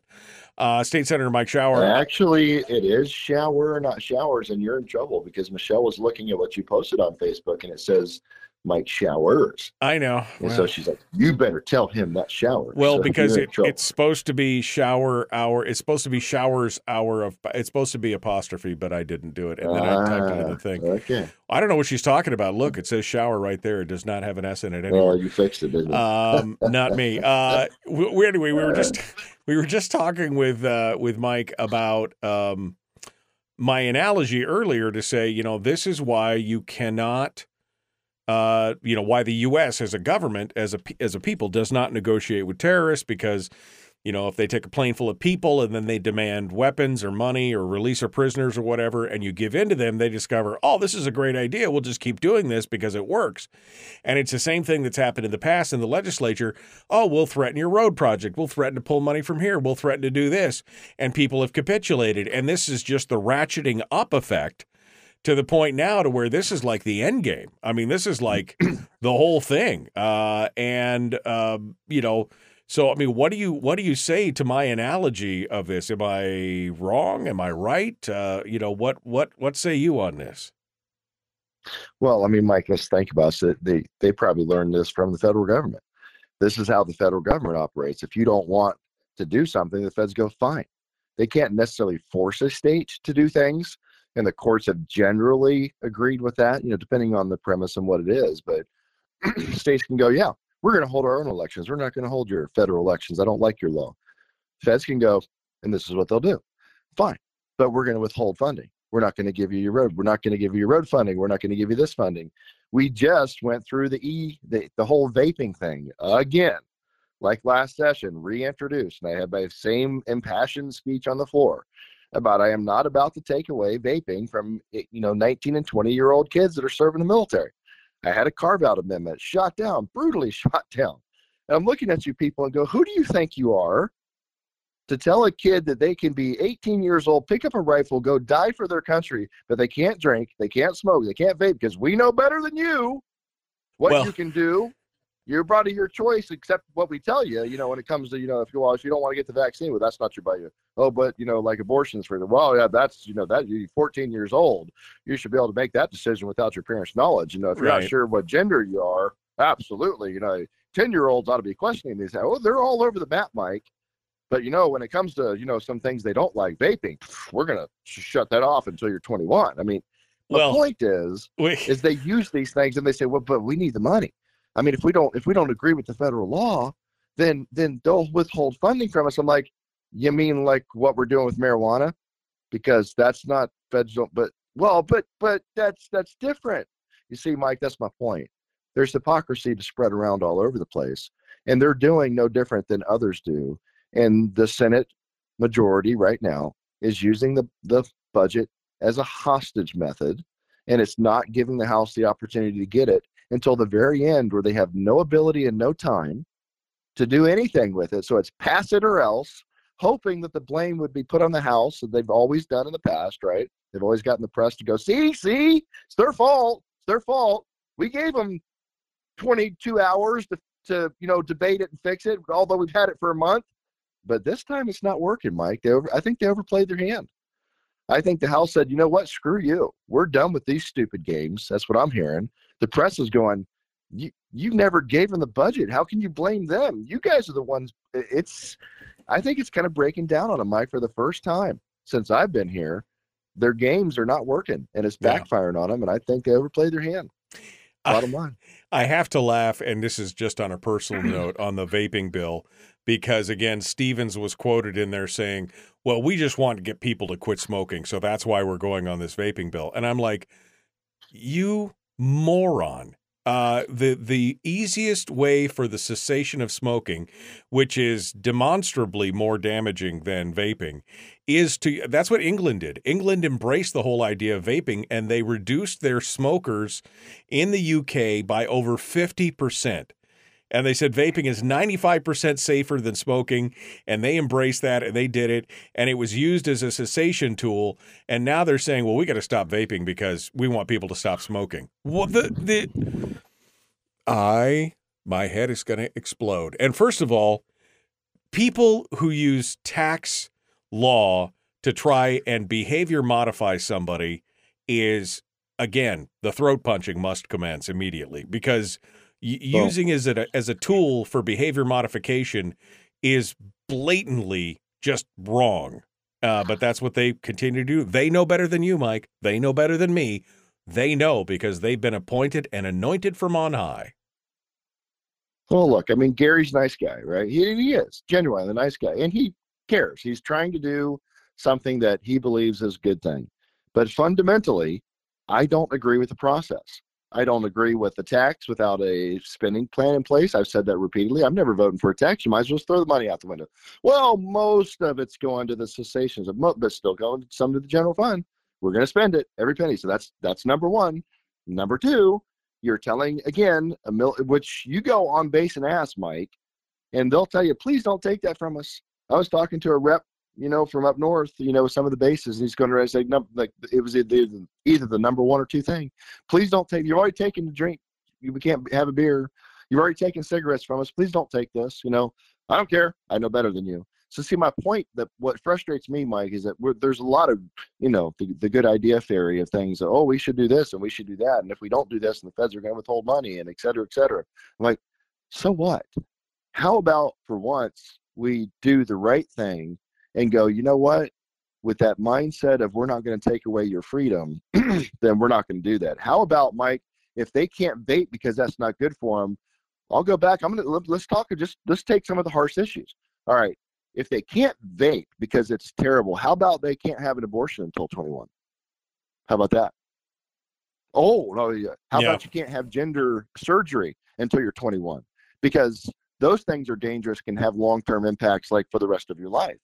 There are all these social issues they're talking about right now, Mike. How about if you're not smart enough, if you're not wise enough, if we don't want you to have these long-term health impacts, then how about not being allowed to have an abortion when you're 14 without your parents, you know, um, being involved? Because that can be damaging for life. That can cause scarring and health issues down the road. Psychological damage you can never. There's all kinds of reasons why, Mike. We could start limiting things, or which was my argument on the floor. In addition to having a carve-out amendment for the military, which was shot down, how about we pick an age for once and we go, that's the age of consent. That's the age you're an adult. You can do all the good and stupid Right. things you want because Right. you're an adult and pick it and be done with it. It's 18 for this, 14 for that, 21 for that, 25 for this thing, 22 over here. I wanted to. Ch- no wonder they're confused, Mike. Right. They don't know when they're a freaking adult because Right. they won't treat them like one. Well, so and, and then the how about we stop doing this and do it smarter? Well, and then the courts have decided recently on a gun issue, but this is the same kind of thing that that uh, that you know that it's it's unconstitutional to uh, to you know increase or make it so that uh, uh, the 21 years of age to buy a gun thing to buy a a, a, a pistol. And they declared that unconstitutional. So, I mean, I that's the thing. You're, the age of consent is the age of consent. 18 should be what it is you know, if you could, like you said, if you can go die for your country, if you can go fight and die for your country, then you should be able to go have a beer after work. You should be able to, you know, do anything that's legal out there. You should be able to do it. And that's just, but again, it's the do gooder politicians of we know better than you how to make all this stuff work. Um, Yeah, and it was disappointing because there's some people in there I would have expected that would have voted for at least for my amendment to carve out military. If you're active duty, guard or reserve, Yep. and you're, you know, n- y- y- up to 21, you know, you can, or you know, at that younger age, you can go ahead and vape. And that's just that's again, Mike. That doesn't pass the common sense test. You have no. If you want to talk about long-term health effects, talk about taking a bullet down range. yeah, that's, They've got some long-term health impacts with that one yeah, you know, getting Yeah. blown up in an IED. My son went through that in Iraq. That's got some long-term health impacts, yeah, exactly. like forever. Yeah, Oh, but but vaping is dangerous. yeah, exactly. Oh boy, well, last year, you this kind pa- of lost your you kind of lost your way on that one. Yeah, last year Stevens had a similar bill that passed both the state uh, Senate and the House, and Dunleavy vetoed it. So we can only hope that whatever happens this year, that he vetoes it again. Because again, yeah, Mike, I'm yeah. yeah, I asked him, I, and I know it wasn't. I'm sure it wasn't just because I asked, but I did ask the governor veto it with those reasons. And for whatever reasons he chose, I never asked him. He did veto it, and I appreciate that. I hope they send it back again, Mike. Um, because you know if you're going to do this and you get the support for it, at least carve out the military folks who ought to be 18. I just stop doing the. I just uh, whatever. I can't. I know. It's not worth beating my head against the wall against it, but it is so frustrating that we need to be doing these things on a more on a, a larger scale. We Yeah. need to be applying a larger logic to it. You look, if vaping is bad and health impacts, then make it 23, make it 25, make it 30. yeah, Why not? Then then you're almost guaranteed they're never going to do it, Mike, because by then they're pretty set in their ways. Why why limit it at 21? You know, maybe maybe the actuarial data that the rental car companies use is the right number. Maybe it should be 25 before they can do anything. There's a reason, Mike, that they won't rent the cars to, to males, especially until they're 25. Well, it's just more dangerous. They're they're risk takers at that age. So the actuarial data is that's when they'll rent for the most part. You know, you can rent, but they'll pay. You have to pay more, Yeah. right? A premium for it. So maybe that's the age. Yeah, if the actuarial data says there are more risk takers at that age, maybe maybe it should be 25. Let's put that in. Can't drink a beer. Can't smoke a cigarette. yeah, Can't vape until you're 25. How do you think that's going to go over? Well, that's just that's just too much. That's just where is it, Mike? Where's the age? When do we start I- treating our I kids like adults?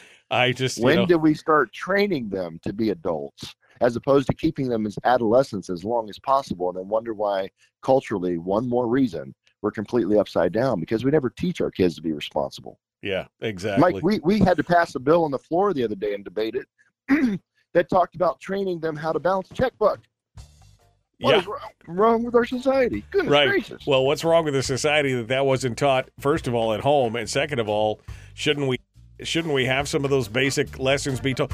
But no, we're going to teach them about the victimhood that they have. But we couldn't possibly teach them how to balance a checkbook. That you know. All right. Well, we're crazy, gonna crazy. we're going to come back for one final segment, and we're going to get we're going to have Senator Shower put his put his uh, turban on. He's going to play Kreskin for us and predict what's going to happen here in the next uh, 48 hours. We're going to see what happens here. The Michael Duke Show, common sense, liberty based, free thinking radio.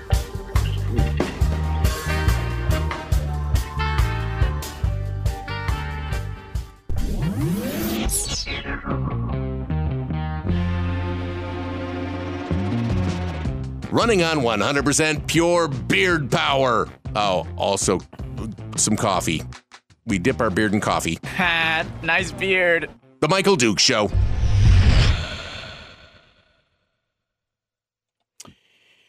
Okay, we're back. In this is a, and obviously anybody who's watching this video understands that this is a touchy subject for me because I've been vaping here for the last four or five years. But it keeps me from smoking a pipe or cigars or doing. Well, I mean, I I do that. It was my choice to do that. Um, I enjoy it. Uh, and again, all the all the data they're completely ignoring the data. England went exactly one. This is a sidebar, totally sidebar, and probably nobody cares about this for but me. But England went hundred percent in the other direction. The National Health Service embraced vaping as a secession tool, and like I said, they have the smoking in the UK has dropped by over fifty percent. The Royal Cancer Society has shed, had commissioned studies that shows that it's 95% safer than smoking. Is it risk free? No, probably not. But it is a 95%, uh, and and yet here in this country, they treat it like it's the plague, and they keep going on about, oh, they're marketing it to children with all these flavors. I'd like mango. There's a fruity flavor, mango, right there. That's what I'm vaping is mango. Why? Because I like it better than the taste of uh, golden tobacco, which is one that I vaped in the past. I like it. It is. It's not just kids. In fact, adults overwhelmingly prefer a lot of these flavors. This is not just a marketing ploy for kids. This is so stupid. I get so freaking Well, pissed off by this.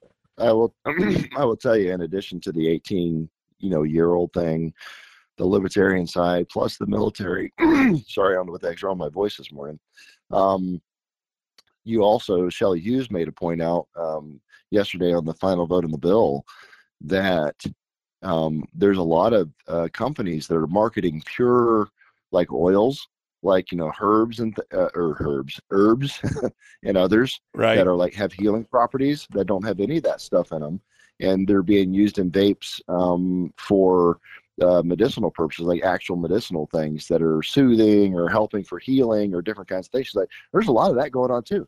And you just took that away. Yeah. so No. there's not a lot of thought i think for some people that are voting for this stuff or putting it in. Like i said some people you know are genuinely trying to do things better in their way. I don't agree with it which is fine. That's a policy difference but you know there it's not as simple as they make it sound. And don't forget again mike on top of all of this there is tax there is a tax increase and they said they and uh, senator myers Right. pointed out that last year when the governor vetoed that they changed the tax way and i forget exactly which one they did but they said well no no no no we changed it. Now this tax is less. It was like retail versus wholesale or something. But he's like talking to the, the retailers he's like once you apply the tax it's almost virtually the same. So once again mike the games are being played. Oh well look we reduced it. We made it better. We did this to it. Well actually when it's applied on the ground it has the exact same effect so you know don't it's why you go back and you can't necessarily believe people because they'll change things or do this and then you always find out later it's like we had to pass the bill so we could find out what's in it you know okay pelosi yeah, Um, exactly. so no, it's I like mean, you find these little loopholes. Scott Ogan working for me he was really good at that. He could look at something and go read the bill. He's like, no. He's like, nope.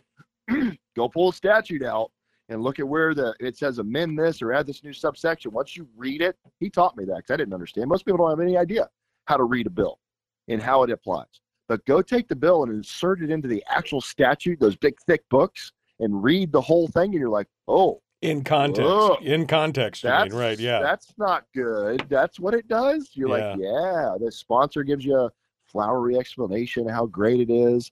I'm looking at the one coming out the pharmacy bill. We're voting on that today, and I've asked some people for. I'm like, because we don't have enough time to see all these hundreds of bills, right? Right. I'm like, and it's put in by a pharmacist. I'm like, is that gonna like get people in trouble that gave out ivermectin because it's like they're gonna have power for this and power for that? And I'm like, and I understand that that guy didn't want didn't like the the ivermectin and the alternative stuff during the COVID. I'm like, uh oh. I'm like, what does this one do? Another danger sign. You know, is this one gonna give them power to you know, it's not disbarring, but you know, taking the license from doctors that want to prescribe ivermectin for COVID 2025. You know, I mean, what's there's always these little things like that, Mike, and it's just a slide in. And if that guy didn't like ivermectin and is like was against the alternative treatments, and now he's a legislator and he's putting a bill in, okay, what's that going to do? Now maybe not, but it's a legitimate question to ask. And you see this crap all the time, Yeah. and you're like, what does it affect? You better read the statutes and you better understand how they're going to do it because they can take that bill and you give them legal authority and then they write regulations. And who knows what that's going to say at the end of the day. So, Well, that's why I was always that's why I was so frustrated, for example, with the ranked choice thing, because there was 26 or 27 pages in the voter manual, but that was just the changes themselves. It was not the law as a whole, so you couldn't read it in context. Just another just another fascinating point. Mike, I mean, according to Alaskans for Better Elections, it's the most simple thing ever. yeah, I get that occasion. I get about 10 emails that hate it and one that likes it. And it's like, well, it's sim- I found it very simple. It's very Yeah. easy. I'm like, oh my gosh. You have Come no idea what cha- what changed in that. All right, well, we got to get back to it. We're going to talk about the last hours of the session. Let's continue here. The Michael Duke Show, common sense, liberty based, free thinking radio. Like and share, like and follow, do all the the stuff, YouTube and blah blah blah blah blah. Let's get to it, shall we? Here we go.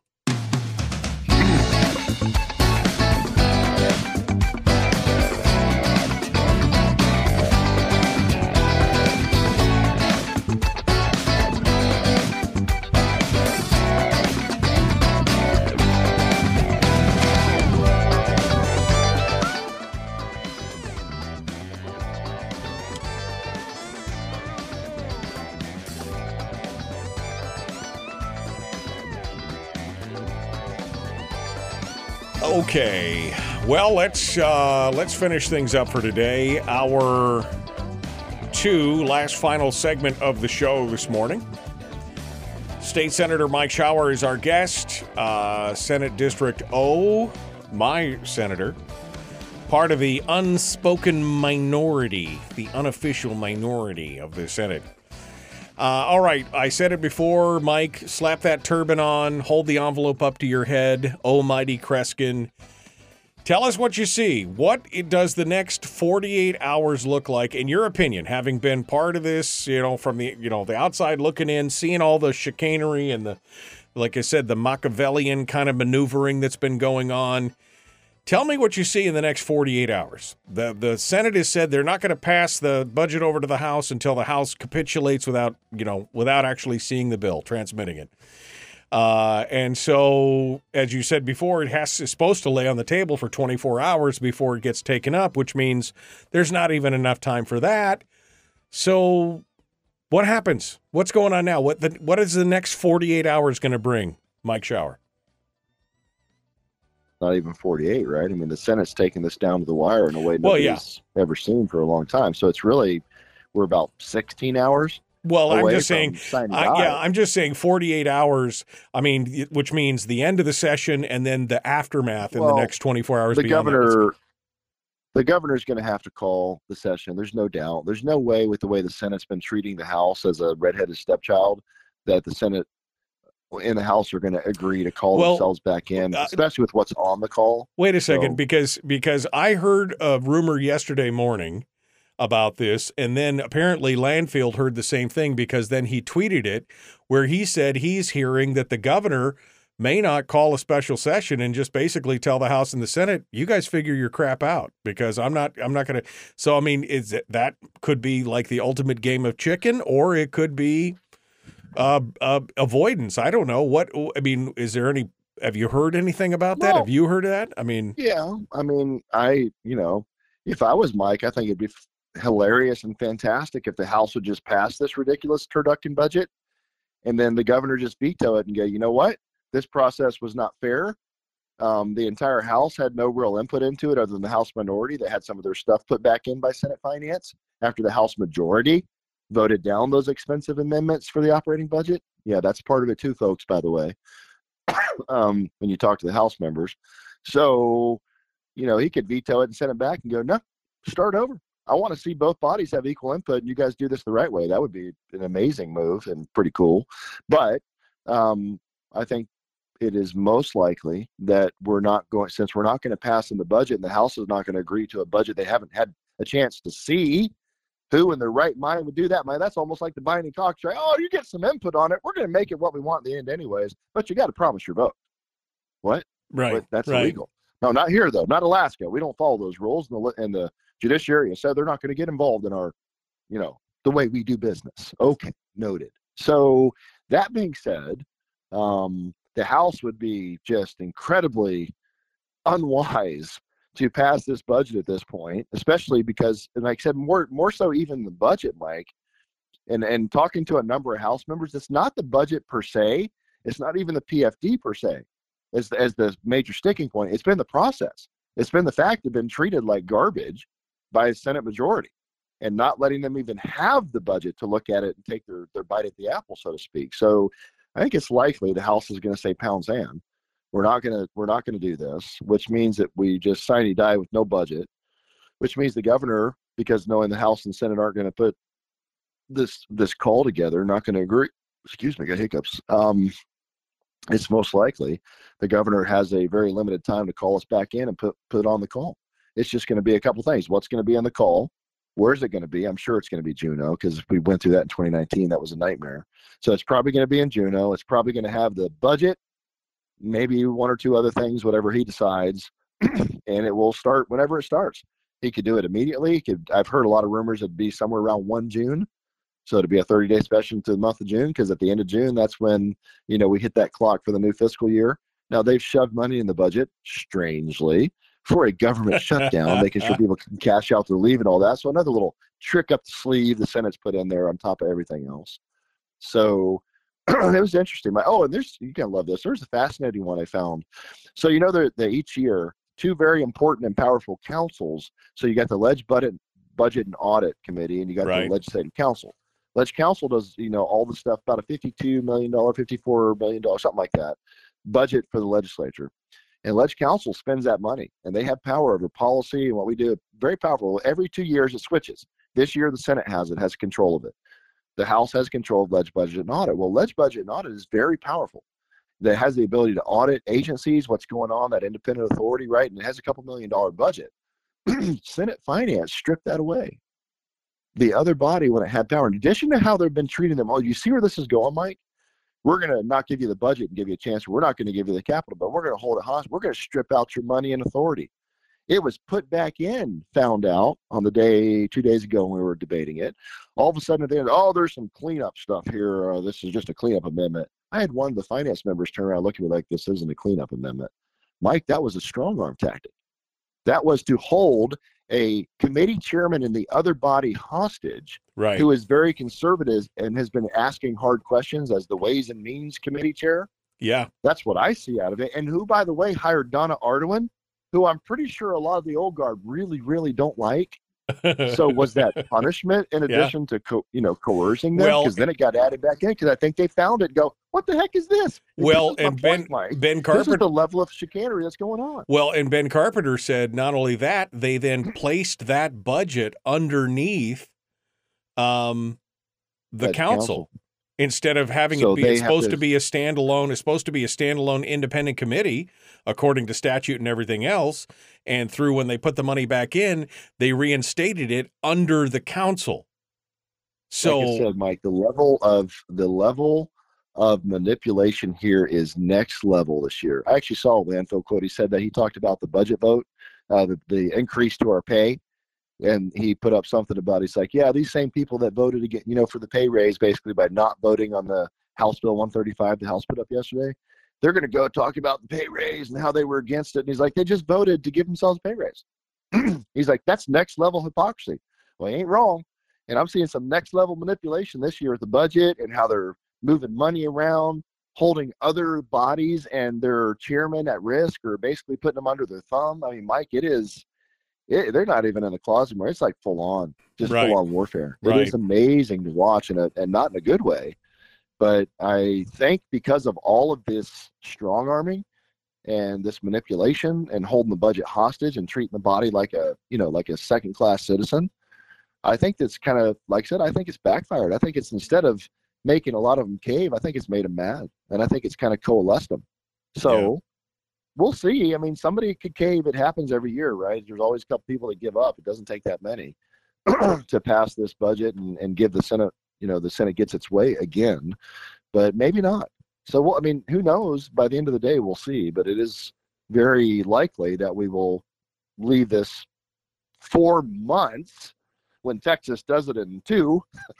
Right. Uh, you know, so Alaska just can never get the job. That's just too hard. It's just too complicated. I'm like, yeah, we must have a great education system for all the money we're throwing at it because we can't freaking do the budget in four months.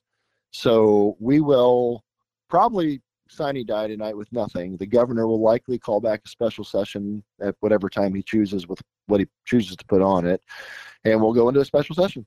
And we'll start over and see where it goes. And so, you know, that can happen a number of ways. I, I don't know how else it's going to play out at this point, Mike Well, because it's the you, you have just completely the Senate finance table, including the Senate majority leadership, pretty much have torpedoed their relationship um, with the House right now. And you know, it's not like this is you know people have long memories, Mike, and it's not like this is we're going to go on to a new session next January with new people after election. It's the same people yeah. sitting No. in this body going, "How you treated us? You think they're going to forget that next year?"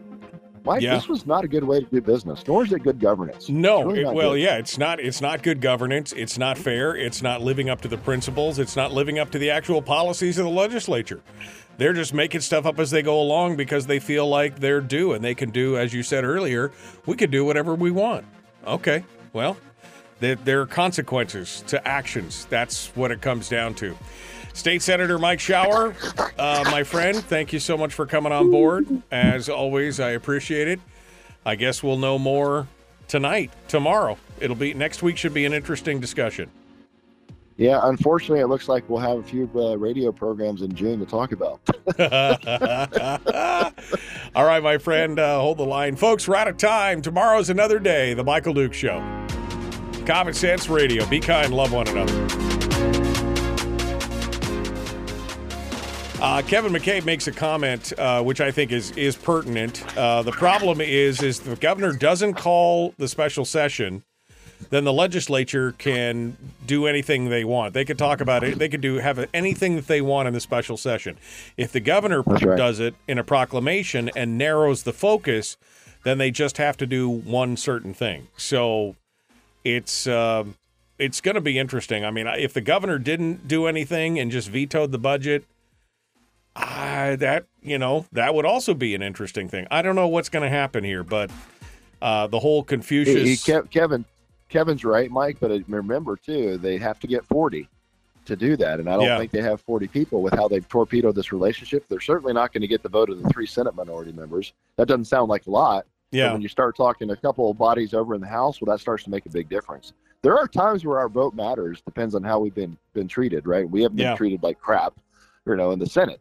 And we, we still, even to this day, Mike, we still have people talking about us. We just had a constituent of Senator Hughes a couple days ago say, well, he was calling in one of the Senate Finance co-chair's offices to, you know, voice some concerns. And the staffer was saying, well, they're just terrible people. They're hard to work with. We are still being stabbed in the back, Mike by the Senate Majority Coalition that said, no, no, they're the bad ones. They're the ones that talk about people. They are still doing it to us today, but it is our fault. Of course it it is. works. Of course it It's fault. Of course it's your So fault. It's going to be hard for them to get 40 to put it on the call. And the governor's got a real shoot. I think it's only like an hour after signing day. I think he has to make the call. So they're probably prepping, you know, the proclamation now to, to get it on there. But I don't see how this body, with how it stands today and how people are being treated, um, primarily by the Senate Majority Coalition, I don't see how they're going to get 40 votes to come back together and put something in the call. I, I mean, well, I mean, we they, were a yeah. lot more in 2019, and we couldn't get the numbers to come back and do it. So I don't know how you're going to do that now. They they've just completely torn this building apart with their scorched earth tactics. It's crazy. Uh, you said you don't think the governor would call the session somewhere else. Um, but that would be interesting if he did, but he'd have to stand behind it. Otherwise, well, although I don't know, there's pressure if there's no budget, then there's even more pressure for them. They have to show up. I mean, maybe he could. Maybe he could call it on the road system, and they would have to show up because there is no budget uh, at this point. So, I mean, I don't know. It's uh, it's an interesting. I mean, like, yeah, we, he could, Mike, but like I said, we go back to 2019, and you know, about 38 of the legislators, even though they were the ones truly breaking the law, because they had to go where the governor called it. He had the constitutional authority, and he used it, and they blew it off. So once again, they didn't follow the law, and once again, the courts just basically, well, whatever, you know. Um, our wonderful judiciary that just lets us get away with whatever we want. And that's exactly how it played out, Mike. I went there and I said, look, all you guys got to do, come here. If you don't want to be here in Wasilla, come here, gavel in, set a new thing, and gavel out. Then you're legal. They couldn't even do that. So I don't know if Mike is willing to spend the, the emotional energy on having that battle again. Going to be bad enough to get the budget passed and whatnot. So that's why I doubt that he's going to. I mean, he could, but I don't think he's going to play that game this time around. I think he's just going to be, you know, just get back to Juneau and do your flipping job and pass a budget. Give me something so we can move on. That's my guess is that's probably what's going through his head right now. But Yeah. you know, I don't know. Well, uh, Mike Shower, uh, it's been a long, what a long, strange, interesting trip it's been, right? I mean, that's the that's kind of where we're at right now. Um, Yeah, well, you know, I will tell you this, Mike. I am actually, in retrospect, I am glad that they booted us and shunned us into a corner because I would not want to be in this Senate majority right now, being responsible for this train wreck. I am actually very happy to be sitting in a minority of three watching the train because I think I just exited the train. I stepped off as they put the throttle to full afterburner, and the sign as they busted through it says, Bridge out ahead, mm-hmm. full speed. and I'm watching the train as it's going to go to bridge. I'm like, see ya. Bye, guys. I ain't a part of this freaking mess. This is Roger Hollow's dumpster fire, Mike. Yeah. I am glad I I got booted at the beginning because I, I wouldn't want to be responsible for this mess this is this at is all. this is just like my favorite quote from Tropic Thunder: "You never go full retard." Uh, it, it just it just just, just happens. It just happens. That's this is I'm what glad to not be a part of it. Yep, this is what arrogance and hubris brings you right here, my friend. Maybe, just maybe, their sins will find them out. We'll see what, what goes on here. All right, well, Mike Shower, thank you, my friend. It's good to talk with you. Thank you for being part of it today. Hold the line. Uh, be right back to you. Don't go anywhere. Folks, we are out of time. We got to go. The Michael Duke Show, Common Sense Radio.